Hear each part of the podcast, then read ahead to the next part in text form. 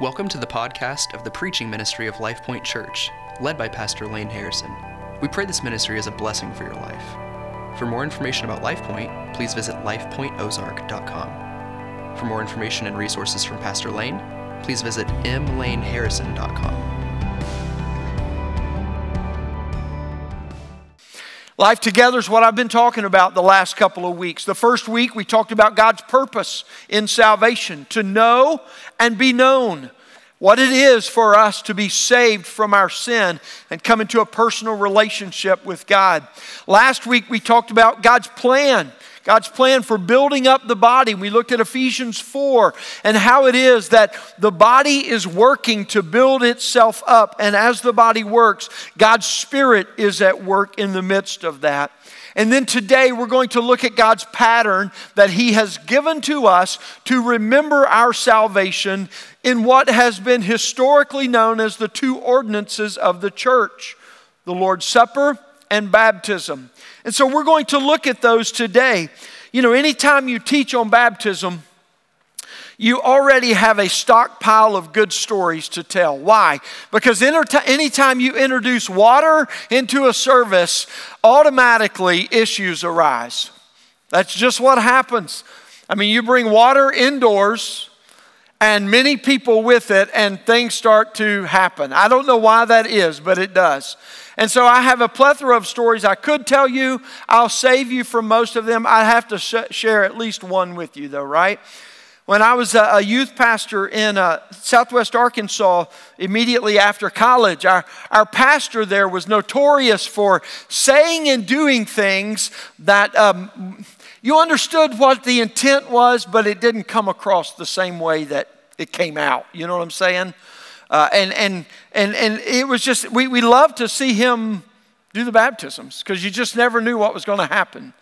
And on this one week, he was uh, baptizing a young man who was afraid of the water. Now, if you've been in a more traditional church setting, they don't all bring their baptisms right here to the front of the steps. Most of them had them permanently installed where they were elevated and everyone could see. And the front of it would be about a 14 or 16 inch plate glass uh, or, or plastic where you could see into the water in the baptism that was taking place. And so the pastor came down in his white robe, and, and the candidate came down, this young man who was afraid of the water, and you could tell he was a little nervous, and he's, you know, trying to figure out which way to stand and where is this all going to work. And the pastor's trying to comfort him and whisper to him, it's okay, yeah, you know, and give him direction. Gets him turned around and gets him all set, and he begins to baptize him. And as soon as he begins to step back in baptizing the young man, immediately that young man's left hand flies flies up and grabs the side of the glass. He's holding on for dear life. It's as if the Titanic is sinking, he's not going under. And so the pastor, in this holy ritual, takes him and begins to apply just the slightest pressure to get him to go under. And every time he goes down, the young man pulls him back up and down and up. And I mean, this guy was getting an ab workout right there on the spot. And what started as a holy ritual turned into kind of a kind of a dance as they were going back and forth. And every time you could see the white knuckles increase and pull back up, let go and pull back up. And I mean, but I'm sure this only lasted 10 or 15 seconds, but it felt like hours. Because by the time the, the, the, pastor realized he's not going under, I got to get this thing done, he kind of cocks his hip over and puts his shoulder into it, and he begins to press. And now, what started as holy ritual, moved to kind of a dance, has broke out into a full scale wrestling match. They're going at it, and it's kind of, you know, you go, oh, the crowd's going, ooh, ha, you know, you can hear everybody responding out in the crowd. Finally, the pastor says, because he's wearing a mic as well. He goes, Well, that's good enough. You can go. that young man walked out of there without a drop of water touching anything above his neck. He had successfully avoided what he feared most. Incidentally, the waters of baptism are not to be feared, they're just water. Drink it every day, right? I want to talk about baptism today because we who are the church, the people of God who gather in this assembly we call worship, we are largely defined by how we go about practicing our faith and what that says about what it means for us. So, granted, our practice doesn't completely define our faith simply because mistakes get made. That doesn't mean our faith has failed, right? But my point to be for today is simply to say that the way we practice our faith is important because it demonstrates what we believe about what we're doing. And that's why a day like this is so important for us as a church because it's demonstrating what God has done for us and among us. Here's what I want you to see today is that Jesus gave baptism and the Lord's Supper as a testimony to remember and to declare the gospel. Jesus gave the Lord's Supper and baptism as a testimony to remember and declare the gospel. Now, I'm going to dial in on four words for you today for why the Lord's Supper and baptism are so important for us, but I really need to lay a foundation before I get to those words because if I don't, they won't mean as much. And everything about what we're doing is intricately tied to what we understand the Bible to teach about it, what it means for us in our faith. And so I want you to understand this foundation for baptism. There are a number of passages I could point to, but I want us to look in Colossians this morning. Colossians, as we talk about what is baptism and why is it so important for us as a church? Why is it important for us as a church? Go with me to Colossians chapter 2. I'm going to begin reading in verse 6 so we can just kind of get a little bit of context about what Paul is teaching here. Colossians 2 6 begins, Therefore, as you received Christ Jesus the Lord, so walk in him, rooted and built up in him and established in the faith, just as you were taught, abounding in thanksgiving. How did we receive Christ? By faith. The gospel was preached we hear the preaching of the gospel. Faith is given to us as a gift, the scripture teaches, by the hearing, and we take that faith and we put it in the truth of the message to act upon it in accordance with it. That's what Paul's talking about in verses 6 and 7. And then in verse 8, he continues See to it that no one takes you captive by philosophy and empty deceit, according to human tradition according to the elemental spirits of the world and not according to Christ. So he's telling us that our faith in the Word of God manifests itself in the way that we put our faith in it in order to live it out and obey it. And he's saying that the truth of God's Word that we understand what Christ has done for us as we put our faith to obey it, that it guards us from the wrong teachings of the world, the, the hollow philosophies, the ideologies that the world is, uh, purports to us that counter the truths of God's Word. And then he says this For in him, speaking of Jesus, the whole fullness of deity dwells bodily. What is he telling us there? Very simply, this is critical to our understanding of who Jesus was. Jesus is God. Jesus is God. He was man, he was God. For in him the whole fullness of deity, God, dwells bodily, man. Okay?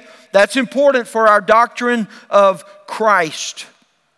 And then verse 10 and you have been filled in him.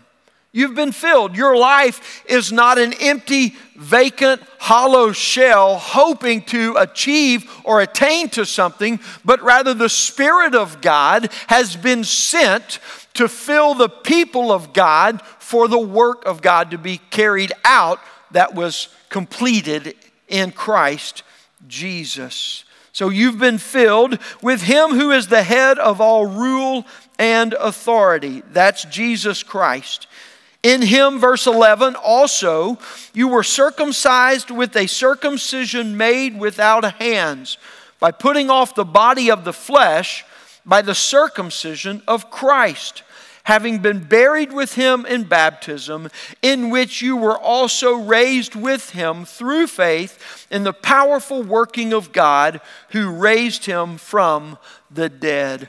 And so Paul is speaking explicitly to the Jews in Colossae here as the foundation of this teaching, but he is saying to them that there is no longer a circumcision of the flesh by which you are identified as a Jew and a Hebrew, but now there is a circumcision from Christ. It is a circumcision of the heart that comes by the Spirit of God, the New Testament teaches, and because of that, what he is doing is a circumcision not made with hands, but rather by Christ. It's a spiritual circumcision, it is a cutting away away of the sinful guilt and the sinful shame that we have had in our life. And it tells us the way that that is transpired is by faith that we've seen, we are buried with him in baptism, in which we were also raised with him through faith in the powerful working of God.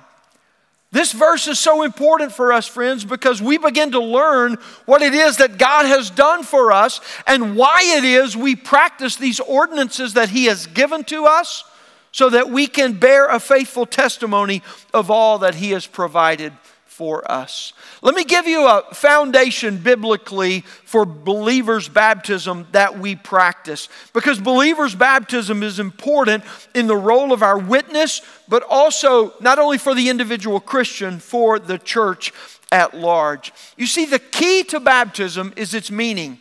What do you mean by baptism? Christians are not the only ones who have practiced baptism through the ages. Many different groups and in many different ways have practiced baptism of many different kinds.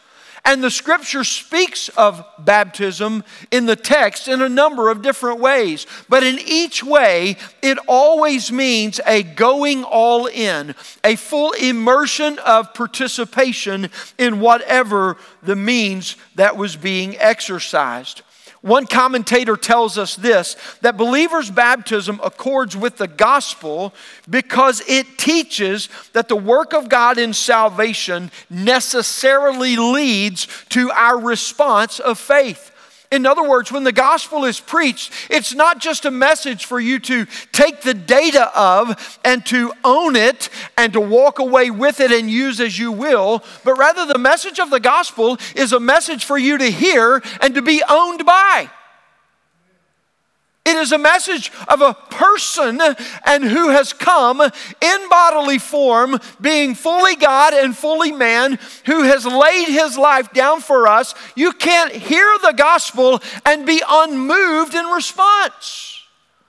That's what Paul is teaching us here that when the gospel is preached, that God became man, Philippians chapter 2, humbled himself and became obedient to become a man. And then, as a man, Jesus humbled himself and became obedient to lay his life down for you and I. That's not a message you can go, wow, that's wonderful, thank you, and walk away from. Inherent in this is what will your response be?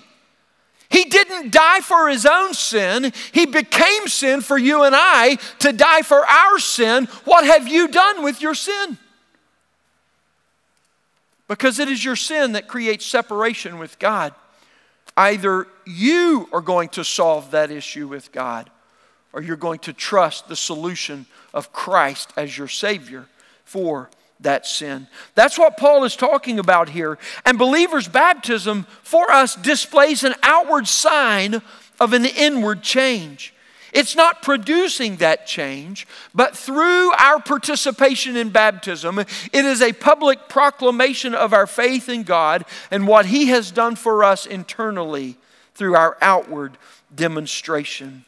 So, in this foundation, we learn this. First of all, we practice believers' baptism because Jesus practiced believers' baptism and He commanded it. In the Gospel of Matthew, chapter 3, when Jesus is going to begin his earthly ministry, he comes to John the Baptist at the Jordan River and he says to John, I need you to baptize me. And John the Baptist knows who he is. And at this point, all that we know is that probably John is the only one that knows. Now, Mary likely has a mother's intuition. And I'm not getting into that. I've never spoke that language. I don't understand that language. I've just been the recipient of that language, right?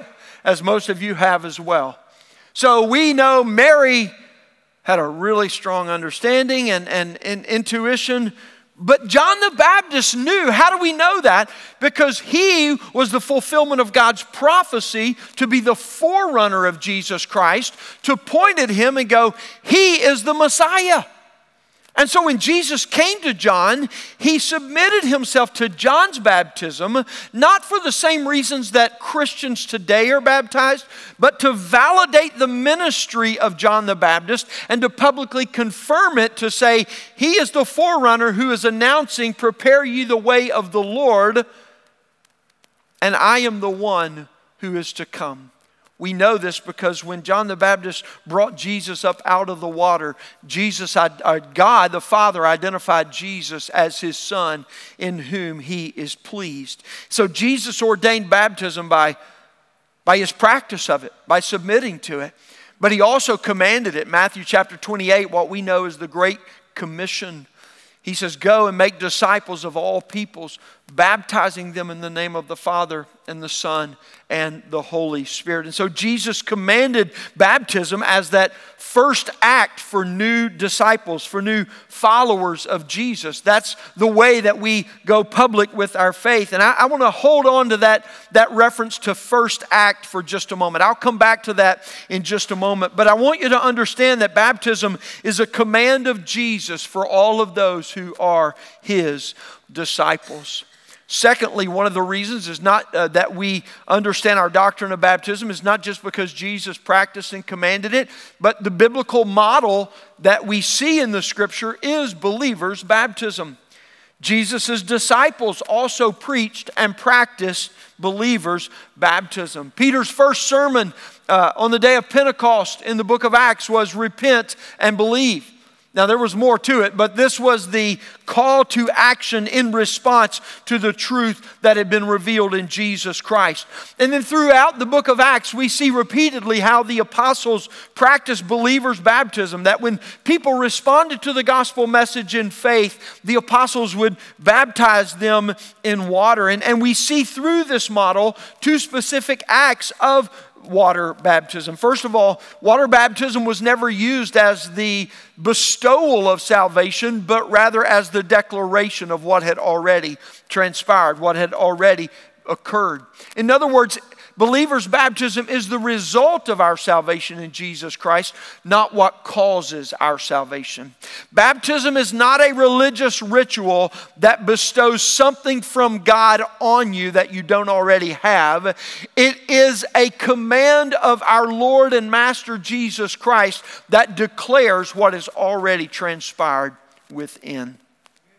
Secondly, immersion is the mode of baptism. How do we know this? Well, to begin with, look at the language. The word itself uh, used for baptize in the scripture means to immerse, to dunk, to go all the way under. And so immersion was the mode and, and, and the way that you saw here, where someone is laid completely under the water. But you should also note how the text speaks of the action. One of the most well known instances of baptism in the book of Acts is uh, Philip and the Ethiopian eunuch in chapter 8.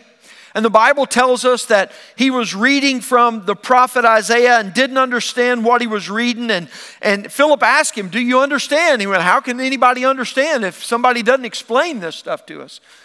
So Philip just walked through the text with him and explained. And as the eunuch heard the gospel, he put his faith in Jesus Christ to become a Christian, a follower of Jesus Christ. And, and he knew from reading the text that baptism was the next thing, the first thing that he needed to do. And it says they came up to a place on the shore and they stopped the chariot and they said, Let's do it right here. And that's what they did.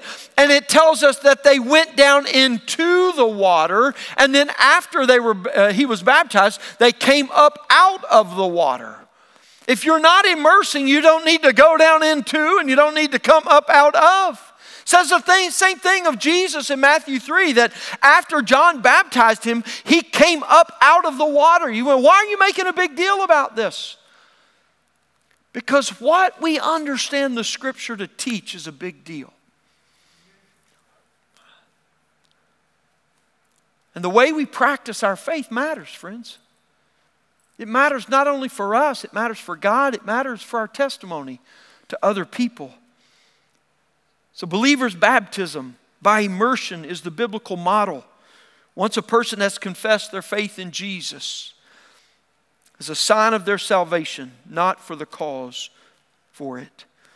We also know that believers' baptism was a historical practice of the early church that once Jesus ascended back into heaven, and we see the first century of the apostles and them establishing the church and the way that they practiced baptism was as uh, was the practice of believers' baptism as a result of salvation by immersion. And then it tells us, even historical record tells us that transcending beyond the first century, the early church fathers, those who were discipled by the original apostles and then carried on church leadership from there, they also practiced believers' baptism. As a matter of fact, historically, other modes of baptism, like infant baptism and paedo baptism that we see today, did not develop until in later church traditions they began to practice those forms, likely uh, uh, only as early as the late second or early third third century. You say, well, that, that's 150, 200 years later. Yes. So, my point is, those who were most closely associated with the Lord understood believers' baptism by immersion to be the biblical practice for baptism. And then the fourth pillar of our foundation really addresses what we are coming to today that the purpose of believers' baptism is to fulfill the biblical purpose of baptism as that first act. So, as we mentioned this in the first foundation, I want to come back and revisit it because I want to, I want to give you four words that the first act of baptism establishes for every believer and ultimately for the church. And we see these even in Colossians. The first word is this it's the word identification. Believers' baptism in water represents a spiritual truth as our first act of identifying with the triune God. You see, that's what, that's what Paul's explaining in Colossians chapter 2. He says there was a way that God's people identified with God in the Old Testament, but that's not the way they identify anymore. Does baptism replace circumcision? There are some religious traditions that teach that, but no, we do not believe that. It's a whole other kind of testimony. You say, well, what replaces uh, what replaces circumcision for the Jewish people? The Holy Spirit does. Well, the Bible tells us that the Spirit of God takes up residence within the one who has been regenerated, who has been converted, who's been saved in Christ Jesus. And it is the Spirit of God that circumcises the heart of God's people to know God. And as a result of the work of God completely to save us, baptism serves as that first act of identifying with what God has done for us the Father, Son, and Holy Spirit. The Father in His perfect sovereign plan, the Son in His perfect completed work, and the Holy Spirit in the effectual call that says to us, Come, come. If you are thirsty and longing for something in your life, come. God has the living water of Jesus Christ. If you're hungry for more in this life and you long for something you don't have without Him, He tells us that He's the bread of life. Come, He invites you. It's the Spirit within you who is saying, Come, feast, feast. That's what we will do in a moment. It's a first act of identification, friends in the work that God has done for us in salvation. And that's why he says, having been buried with him in baptism, by faith, the death Christ died on the cross was the death of every person who puts their trust in him. And by faith, the empty tomb that Jesus walked out of when Jesus or when the Father resurrected him is the same resurrection that you and I too will experience because of Christ. Paul says it this way in Romans chapter 6 verse 4 and 5 he says we were buried therefore with him by baptism into death in order that just as Christ was raised from the dead by the glory of the Father we too might walk in newness of life. Friends, believers' baptism testifies to our identification with the triune God. to say that our life is only but fully and eternally in Him, Christ Jesus. The first word is identification, the second word is obedience. Believer's baptism is that first act of obedience for the Christian to Jesus' command. Matthew 28, verse 19 says, Go and make disciples of all people, baptizing them in the name of the Father, the Son, and the Holy Spirit. You see, Baptism is not so much in a linear order, like if you don't get the order right, some, you know, uh, uh, uh, it's, it's going to be problematic with God. The point that he is saying here is, is you, you may obey in some other ways, but it is the first order. It is the first priority. Why? Because going public with your faith, which is what baptism does, is what solidifies your faith. You say, How do you know that? Well, I'll tell you in just a moment. But first and foremost, we know it because Jesus says that to make a disciple, the gospel must be preached. In the preaching of the gospel, faith comes to the hearer, Romans chapter 10, and hearing by the word of Christ. That faith is put in Christ. And that's where our salvation comes from. But then he says, baptizing them in the name of the Father and the Son and the Holy Spirit. This is how we know that we've put our faith in Jesus, because our faith motivates action of obedience. You see, that's why I say the gospel is not a message for you to own, the gospel is a message for you to be owned by. It is our life in every way. And then, thirdly, baptism is the first act of public testimony. Matthew chapter 10, Jesus says, So everyone who acknowledges me before men, I will acknowledge before my Father. This is where it goes public, friends. You see, baptism makes a Christian's witness public because it's how Christians go public with their faith. It's how we declare. I, I, I could tell you story after story of the opportunity I've had in foreign nations to see people who didn't live in cultures where Christianity was not only not accepted, but was vehemently opposed. I remember standing, standing on the shore of the Strait of Gibraltar in Morocco, Tangier, Morocco, a number of years ago. And as we stood there, there came this group of people, six or eight, who fully clothed began to walk out into the ocean. And there was a number of groups of people standing along the ocean there. And I didn't really know why they were there. It was a beach. People go to the beach, right? That's what you do. But as this group walked out, the worker that we were with said, Watch that group right there. I think they're about to do a baptism.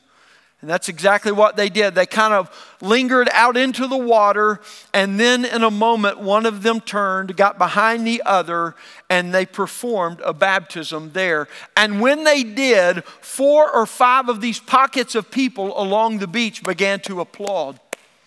Now we're standing back watching all of this. Later in that same trip, we spent about nine hours one day in the home of a Muslim born believer who begins to tell us what transpires when something like that occurs. He didn't know that we had seen it on the beach that day until we told him. He said this When that person commits to go under the water and make their faith public in Christ, nothing changes before that because they know that they can probably persuade them back. But the instant that they go public with their faith, they're all of a sudden disavowed from their family, they're cut off from their family, and they lose their job. So when that person walks into the water, they know when they come out, things aren't going to be the same as when they went in. You see, sometimes we take things for granted when it's so easy and when it means the same thing but doesn't cost us the same.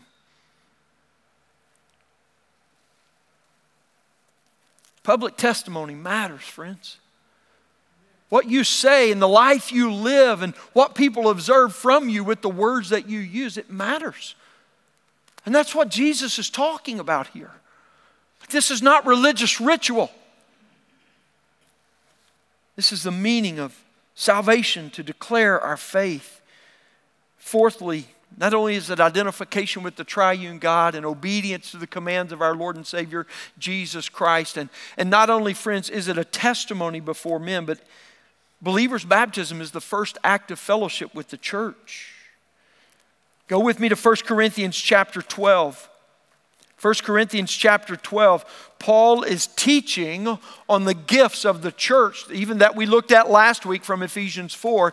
And he's talking about in 1 Corinthians 12 how it is that the body builds itself up. And look what he says in verse 12 and 13 For just as the body is one and has many members, and all the members are of the body, though many are one body, so it is with Christ. For in one spirit we were all baptized into one body and all were made to drink of one spirit. What he is saying is that baptism is it's the crossing of the threshold publicly, tangibly into the gathering of God's people. He said, Can't people show up and be a part without being a Christian? Yes, and likely there are people in the room, even right now, who have never become Christians in their life. But that doesn't make you a part of the church. You get that, right? Coming to church doesn't make you a Christian. Coming to church doesn't make you a follower of Christ. Hearing the gospel, having your heart pricked so that the, the sin stain upon your very soul is bled out so that the blood of Christ can wash you. This is the only thing that makes you a Christian. When you repent of your sin and put your faith in Jesus, when He becomes not just your Savior, but when your life is lived in accordance with His true title as Lord and King. Can be very confusing in a culture that's largely defined by Christianity when the truthfulness of the gospel gets reduced to the general ebb and flow of the culture. That's a dangerous thing. When walking into water costs you nothing, why would it matter? Why would it matter? That's what he's teaching us here. It's entry into the fellowship of the body. You see, baptism is the solemn profession of a redeemed sinner, and it is sacred and it is serious in its act of incorporation into the visible community of faith. Even this weekend in our navigation series, covenant membership classes, we teach that the regeneration of a person is how we are saved. And believers' baptism is how you come into the fellowship. Why? Because that's how we know you've taken your faith public to follow Jesus. Baptism is important for life together because, friends, it's our outward testimony of one's inward change by identifying with Jesus and becoming part of his body, the local church. Let me ask you this Have you put your faith in Jesus and been baptized? Every person who trust in Christ to repent of their sins and receive salvation should be baptized. But this is also true only those who've repented of their sin and put their faith in Jesus should be baptized. It's not just a ritual to try and salve your guilt and your conscience. It will do no good if Christ has not cleaned it for you. And you say, well, how then does baptism translate into the Lord's Supper? I want to take those four same words and briefly give you an introduction to the Lord's Supper. 1 Corinthians chapter 11, turn there with me.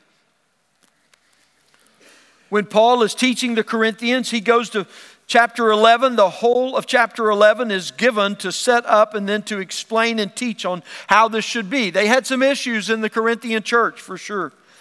But verse 23 says, I received from the Lord what I also delivered to you that the Lord Jesus, on the night when he was betrayed, took bread, and when he had given thanks, he broke it and said, This is my body which is for you. Do this in remembrance of me.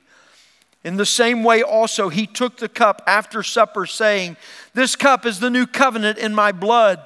Do this as often as you drink it in remembrance of me. For as often as you eat this bread and drink the cup, you proclaim the Lord's death until he comes. You see, what was taking place is they were coming together for the Lord's Supper, but people were not being considerate of one another. They weren't even worried about each other. They were being selfish, making sure they got everything that they wanted and everything that they needed. They came together to supply their own spiritual goodness. Well, I came today because I need to hear from God on this, because I want to experience this with God or this. It was all about me, myself, and I, and not about we and us. That's what Paul rebukes them for. But he corrects them to say, listen, when you come to the table, you need to consider one another. You need to consider one another because the feast at the Lord's table, friends, is our rehearsal for the feast of the marriage supper of the Lamb, where we will be with one another for eternity worshiping the Lord, where we come together to consider one another, to serve one another, to love one another, and to bless one another. And Paul says, You haven't been doing this to the Corinthians, but you need to begin this. And by the same four words in verses 24 to 26, he teaches us the purpose of the Lord's Supper. First of all, he says in verse 24, it's an act of obedience to remember Jesus' sacrifice for our sins. As often as you do this, he says, do this in remembrance of me. That's a command, it's imperative. There's, this is not something that's optional for us. He wants us doing it. Jesus gave it to his disciples in the Gospels to do because he knew how forgetful we would be. He knew how quickly we would get distracted by other things and deterred, and He wanted us to have a way to remember the sacrifice that He was making for the forgiveness of our sin. Obedience is the first purpose of the Lord's Supper to observe what Christ has done for us. Secondly, it's a remembrance of our identification with Jesus as we remember our participation through His sacrifice and, and ultimately our observance of that. That's why it says in verse 24, This is my body that was broken for you. What I did was not something I needed to do for me, it's something you couldn't do for you, but I've done for you. And so when we observe the Lord's Supper, we're identifying with Jesus Christ. We're recognizing what He did on the cross, that He became the substitutionary atoning sacrifice for sin to make a way for us to know God, but that when we put our faith in Him, as Paul says in 2 Corinthians 5:21, we recognize that God made Him who knew no sin to become sin for us, that in Him we might become the righteousness of God. Our participation in the observation of the Lord's Supper is the testimony of our observation of His participation in a sacrifice that was not for Him, but for us. The third word is fellowship. It's a remembrance of who centers our fellowship as the body of Christ, the Lord Jesus. Jesus, when he instituted the meal, was not just sharing it with a disciple, he was sharing it with the disciples. He gave it to the body that we might entertain the fellowship that He has for us as the body is built up. That's why Paul places his teaching on the Lord's Supper just before he teaches on the building up of the body and spiritual gifts. Why? Because if we are not in communion with God, and hear me, community with one another, there won't be any building up. That's what the text is teaching. Finally, it bears a faithful testimony to Jesus' work by his death on the cross for our salvation. Verse 26, he says, As often as you eat this bread and drink the cup, you proclaim the Lord's death until he come. That's faithful testimony, friends receiving and participating in the Lord's Supper bears a testimony to you, it bears a testimony to God, it bears a testimony to one another in the church, it bears a testimony to the whole world that Christ willingly laid down his life and was raised on the third day and by faith, all who believe in him shall be as well. The Lord's Supper is important for life together because it is our regular remembrance of Jesus' sacrifice for us and how his sacrifice centers our fellowship. I'm going to ask the worship team to return for just a moment because here's what I want to do. I, I want to take just a moment to pose what I believe is important in this moment before we come to the Lord's table to ask something of you. Friends, my question for you today is simply this Have you looked upon the cross of Jesus Christ, hearing the gospel that He died for you in your place so you could know God, so you could be known by God? Have you heard that message and put your faith in Him? If not, I want to give you an opportunity to do that today. I don't want this just to be a moment when we all get a little more educated. I want it to be a moment when we all open our hearts to the work that God wants to do by His Spirit. And friends, if you're here today and you've never come to a point where you've repented of your sin to become a Christian, God wants to save you today. God wants to wash you clean from your sin. He wants to remove the guilt from your conscience that that sin is causing. And He wants to make you new in Jesus Christ. He wants to fulfill the deepest longing of your soul. He wants to satisfy the deepest thirst of your heart. Won't you let Him do that today?